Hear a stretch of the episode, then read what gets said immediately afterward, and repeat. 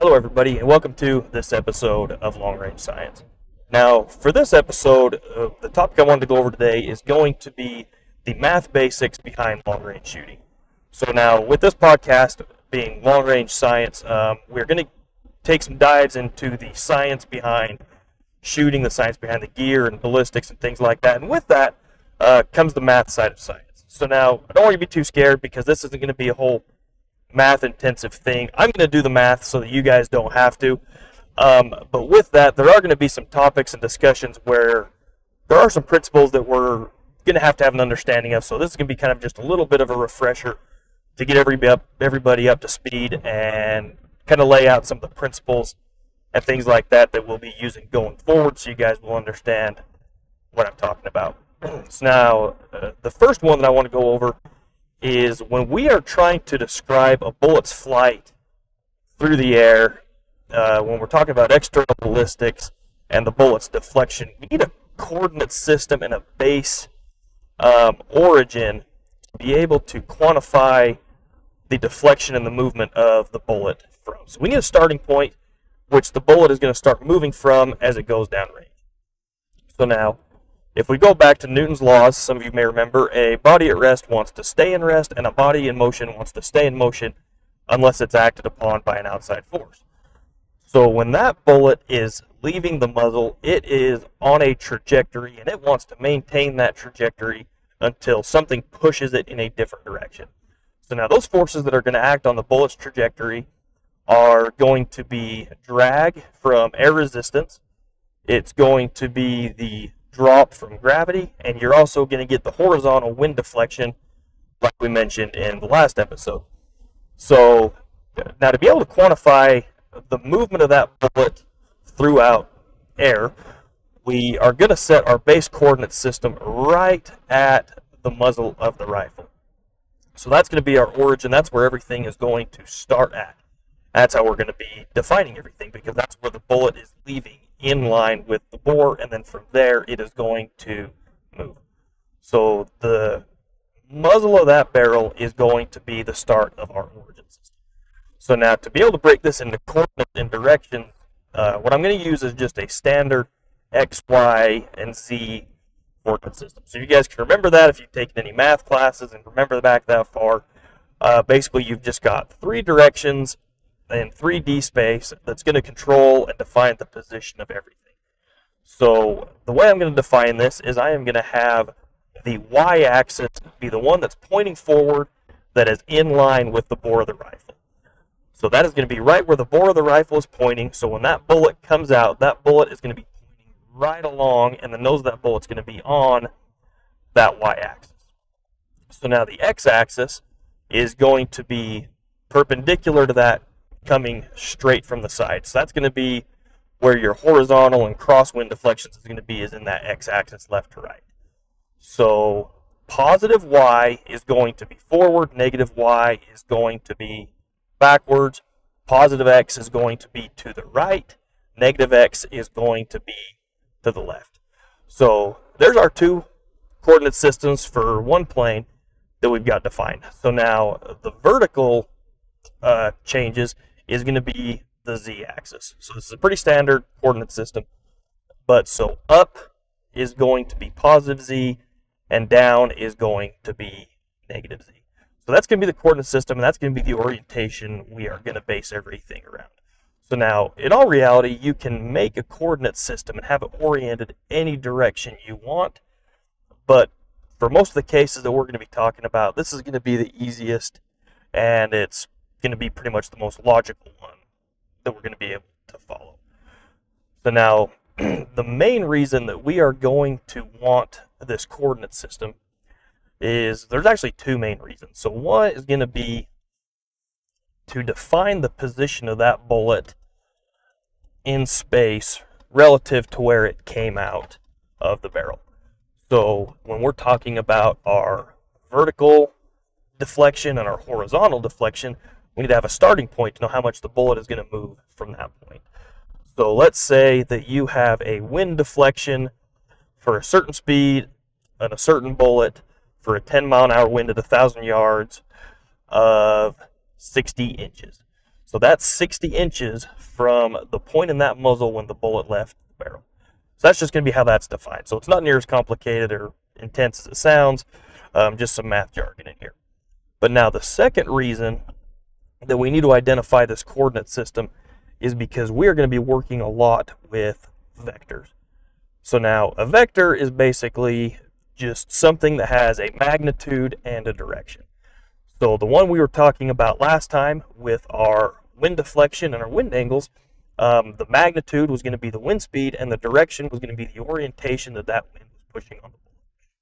So the reason we're going to be able, or this reason we want to use these vectors is because what they are going to allow us to do is they are going to allow us to break up these forces into specific directions based on our coordinate system. So now, even if we have wind that is coming in at an angle to our bullet, what we can do is we can take that wind speed and break it up into a wind speed in the y-axis and a wind speed into the x-axis. So now that's what I was going over in the last episode and how you account for wind angle based on converting that wind speed into components in the x and y directions. So that's just a property of vectors, and when we got a coordinate system, we know that it's in line with the bullet and it's in line with the bullet trajectory. Now, any forces that are going to be acting on that bullet, we can break down, and even if they're at a weird angle, we can break them down into components along these axes that are just going to make the math a uh, hundred times easier. It's going to take some of the confusion out of it, and that's how we can know how much horizontal deflection of wind at an angle can have, because that wind is going to have a component of it acting in that x direction and a component acting in the y direction. And then getting into some more advanced topics, we can even get into some of these forces are going to cause the bullet to move up or down in the z. So that's really the whole basis behind this. I don't want you to get scared because it's really uh, nothing that intensive, but sometimes people just kind of hear the math topics and math terms, get a little intimidated.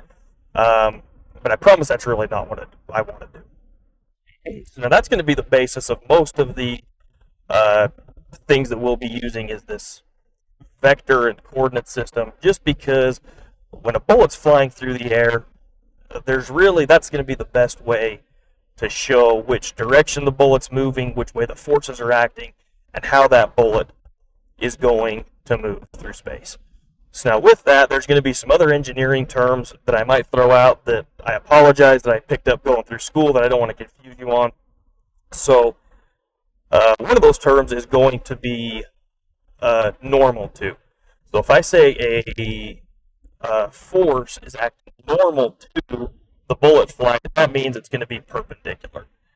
I don't know why. That's just something engineering uses. Instead of saying perpendicular, we say it's normal. Uh, really don't understand why, but that's just kind of the way things go. So that's one of the topics you're going to hear me maybe say. I'm going to try to limit some of those engineering terms that we use that aren't in common practice with people just because I don't want to confuse anybody. And by any means, if, if I'm talking about something that you guys don't understand or if I'm using terms you guys don't understand, just feel free to reach out to me and let me know, know to go over those because if if I'm relaying information you guys can't understand, then that defeats the entire purpose of of what we're trying to do here. So um, please reach out to me. Please feel free to reach out if you have any questions. And we try, want to try to make this as accessible and make this a learning experience for everybody if possible. Okay, now that we've kind of got that out of the way. Um, so the next heavy topic that is going to be uh, math-wise related to what we're going to be talking about is going to be a fair amount of trigonometry and basically math and breaking down of triangles. So now triangles, as I mentioned, is going to be the way we're going to break that um, vector down into the coordinates we need, and we're going to break that down into separate components. so that's how come we can have wind at an angle, and then we can break it down into two components in that x and y value. So now when you do that, basically what you end up with is you end up with that wind speed is essentially going to be the hypotenuse of a triangle, and then the different sides are going to be the component in the directions of our coordinate system. So I know a lot of this is hard to explain just through talking. I'm going to try to have some supplemental videos to some of this stuff up um, on my long range science website, or if you guys follow me even on Talk and Instagram, I do kind of show some of this stuff there just because, yeah, talking about coordinate systems through microphone gets kind of hard to pick up a little bit. Um, but that's essentially what it's going to be. So the magnitude of the force, or in the case that we were talking about earlier, that wind speed is going to be a hypotenuse of a triangle, and we're just going to break that triangle down into its other components into our coordinate system. So that's going to be the base one, and that's going to mostly apply for ballistics and when we're talking about the movement of the bullet. So now trigonometry is a lot of very confusing stuff about angles um, that luckily we have calculators for now to help us solve. So uh, that's what we're going to be mostly using. Uh, but basically what that is, is that is just the relationship uh, between angles and the lengths of sides of triangles. So we're going to use trigonometry pretty heavy because um, most of our shooting corrections are going to be in angles. Whether we are talking about minute of angle or we're talking about mil radian, um, those are all angles, and so we're going to go off of angular relations for a lot of these discussions. So trigonometry is going to play into that, finding an angle. It's also going to play into some of the coordinate systems that we're going to be using. Sometimes we may need to use some of that trigonometry uh, to find a value if we know an angle for one of these forces. But we'll kind of get into more depth about that a little bit later. All right, so now I did just mention that trigonometry is going to come into play uh, when we're discussing our angular measurements. So typically what that is going to be broken up in is that is going to be broken up in MOA or mils. So minute of angle or mil radians. So a lot of you guys who are new to this or maybe just trying to get into this, uh, let's do a quick breakdown of MOA and mils to give you guys an understanding of what that means. So now, when we're talking bullet corrections, as far as um, elevation change or windage drift, uh, they're always, almost always, going to be referred to in terms of either MOA or mils, depending on what uh, scope and system you're using. So now MOA just stands for minute of angle. So there's 360 degrees in a circle. There are 60 minutes in a degree and 60 seconds in a minute.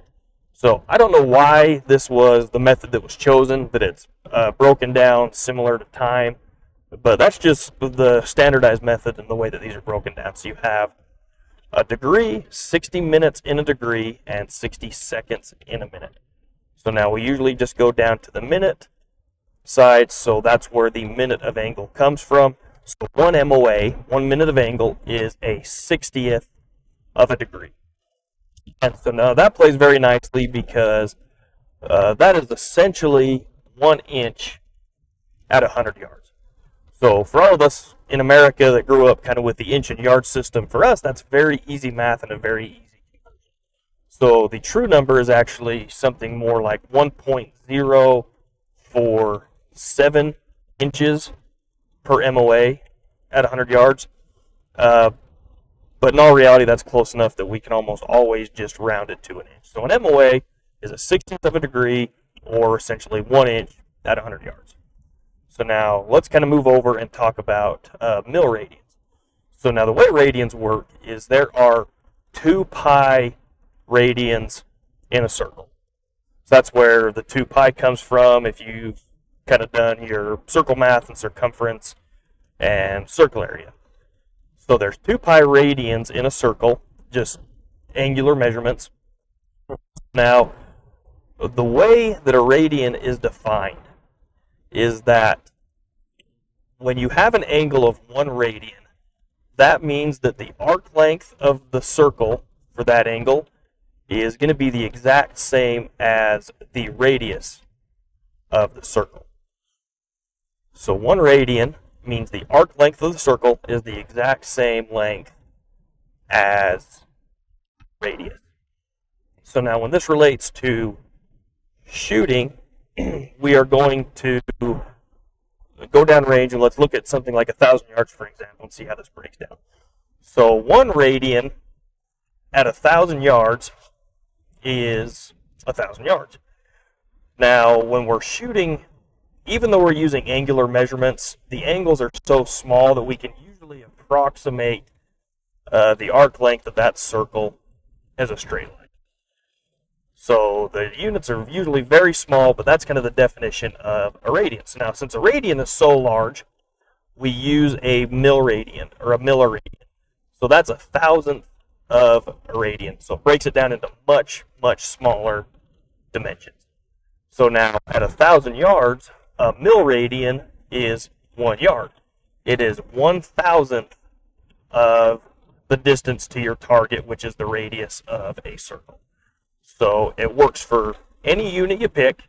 Um, it can be yards, it can be inches, it can be meters. Um, it doesn't matter, and that's why it plays actually really nicely with people who use the metric system. But so one milliradian at a thousand yards is one yard. One milliradian at a thousand meters is one meter, and so on and so forth. So now, at a hundred yards, a milliradian is 0.1 yards. So now this is where we're trying to use it with the English system. Uh, it kind of does become a pain, is because when you have to convert the units, the math just isn't as easy in uh, the American imperial system. So at 100 yards, a milliradian is 0.1 yards. So there are 36 inches in a yard. So you multiply that by 0.1, and you have 3.6 um, inches in a milliradian at 100 yards. So one MOA at 100 yards was about an inch, and a milliradian at 100 yards is about 3.6 inches. So you may have heard somebody talk about that MOA is a finer unit of measure than a milliradian. So that's where that comes from, is because a mil is just a little bit over three times bigger than an MOA at 100 yards.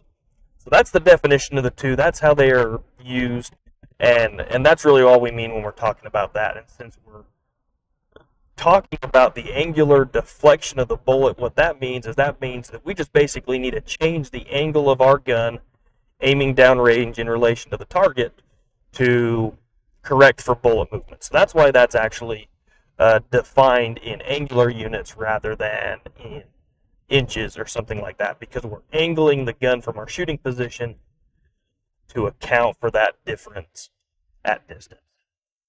So now, uh, one thing I do want to add on to this is that now the way most optics is even though a minute of angle is a finer measurement system, the way most optics are going to be broken down is one click on your scope turret is usually going to be a quarter MOA for MOA scopes or a tenth of a mil for your milliradian scopes. So really we're going to break these down even just a little bit further. So a quarter MOA is a quarter of an inch, um, essentially at 100 yards. Makes that pretty simple.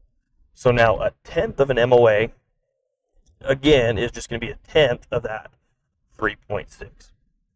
So now that means that a tenth of an a tenth of a mil is going to be 0.36.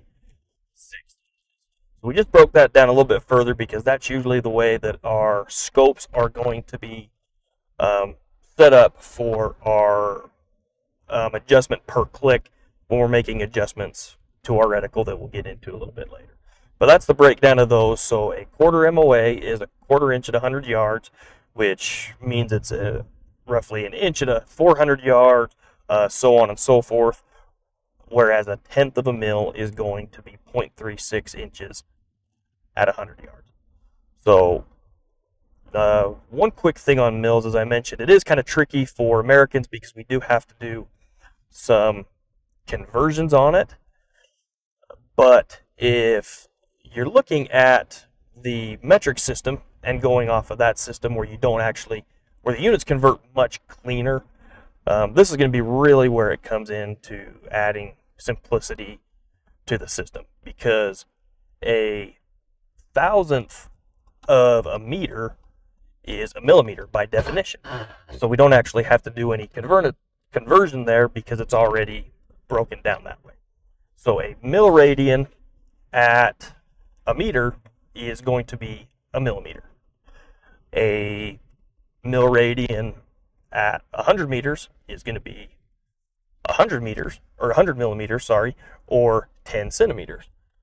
So even though a lot of people in the in the U.S. are starting to pick up on this system a little bit, especially some competition in long range shooters, um, it doesn't play as nicely with the English units of measurement that we've kind of grown up with and that everyone in America uses. Uh, but most importantly, really when it comes down to is that both of these are just different ways to make angular measurements. So one is not more valid than the other. Uh, they're both finding the same thing. They're both finding an angle offset to the target. The most important thing is going to be to use one you're familiar with, use one that you can understand, and then also if you're shooting with a group or shooting with other individuals, um, use the same one as the people you're shooting with. Because if you are shooting an MOA scope and you have four friends that you go shooting with and they're all shooting in mils, the communication on those corrections is is just going to be very confusing and lost in translation. So I've done that before. Currently, I'm running an MOA scope, and in the PRS competitions, almost everybody has converted to mils in that competition. So when I try to talk windage, when I try to talk elevation corrections and things like that, people are talking about making corrections in two and three tenths, and I'm trying to make corrections in MOAs. There's just a lot of confusion, and there can be a lot of error in just converting back and forth and discussing with somebody. So one isn't inherently better than the other. Um, they're both finding the same thing, just different ways to go about it but use the one you're comfortable with, use the one that you can understand, and use the one that you're going to be most likely talking about if you're in some shooting competitions or going shooting with other people. So now that, in all honesty, is going to be a, a bulk majority of any of the math that we're going to have to do. And like I said, I'm going to do the math so you guys don't have to, but just kind of going into some of these topics when we're talking about um, MOA, when we're talking about mils, when we're talking about vectors and how to break that down into our coordinate system. I just wanted to give you guys an idea of, of what that's going to entail and what that looks like. And like I said, I'm going to try to get some supplemental videos uh, possibly up on the Long Range Science website to, to go over this stuff so we can kind of get some visuals of some of those things where that might help. So once again, if you guys have any questions, please reach out to me. Um, I'm excited to get this going, and now we can start taking some deep dives into some topics and then hopefully I won't lose you guys as quickly. And then if there are any instances where maybe some different principles come up, um, I'll do my best to explain those in that episode. But this is, like I said, going to cover the bulk majority of the things that we're going to go over. Thanks, everybody, and I appreciate it.